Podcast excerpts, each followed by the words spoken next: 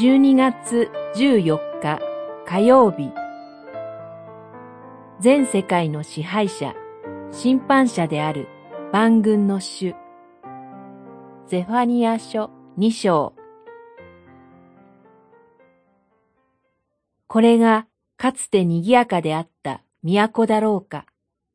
かつて人々は安らかに住み、心の中で私だけだ、私の他に誰もいない、と言っていた。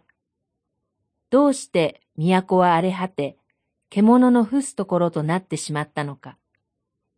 ここを通り過ぎる者は皆、驚きのあまり、口笛を吹き、手を横に振る。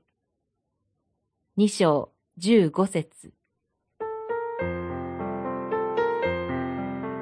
裁きは神の家から始まります。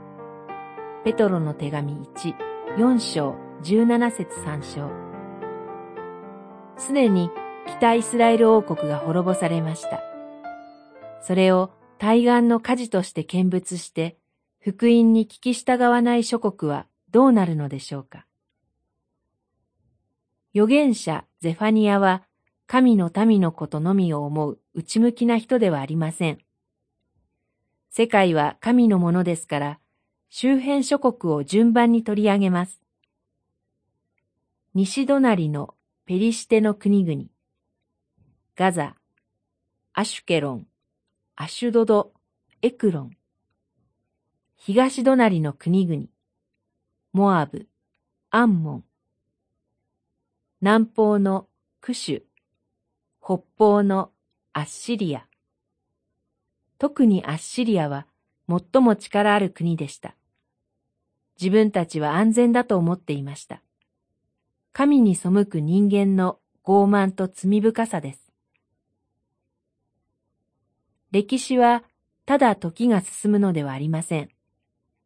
万軍の種の介入がある歴史です。神の民が裁かれるならば、神に従わない民も当然裁かれます。その頂点としてのアッシリアです。ゼファニアの予言から20年もしないうちに実現し、都ニネベは完全に荒れ地となりました。十字架のイエス・キリストだけが唯一の救い主です。主の忍耐に感謝し、待ちつつ、急ぎつつ、福音宣教に励みましょう。ペトロの手紙に、三章、八節、九節。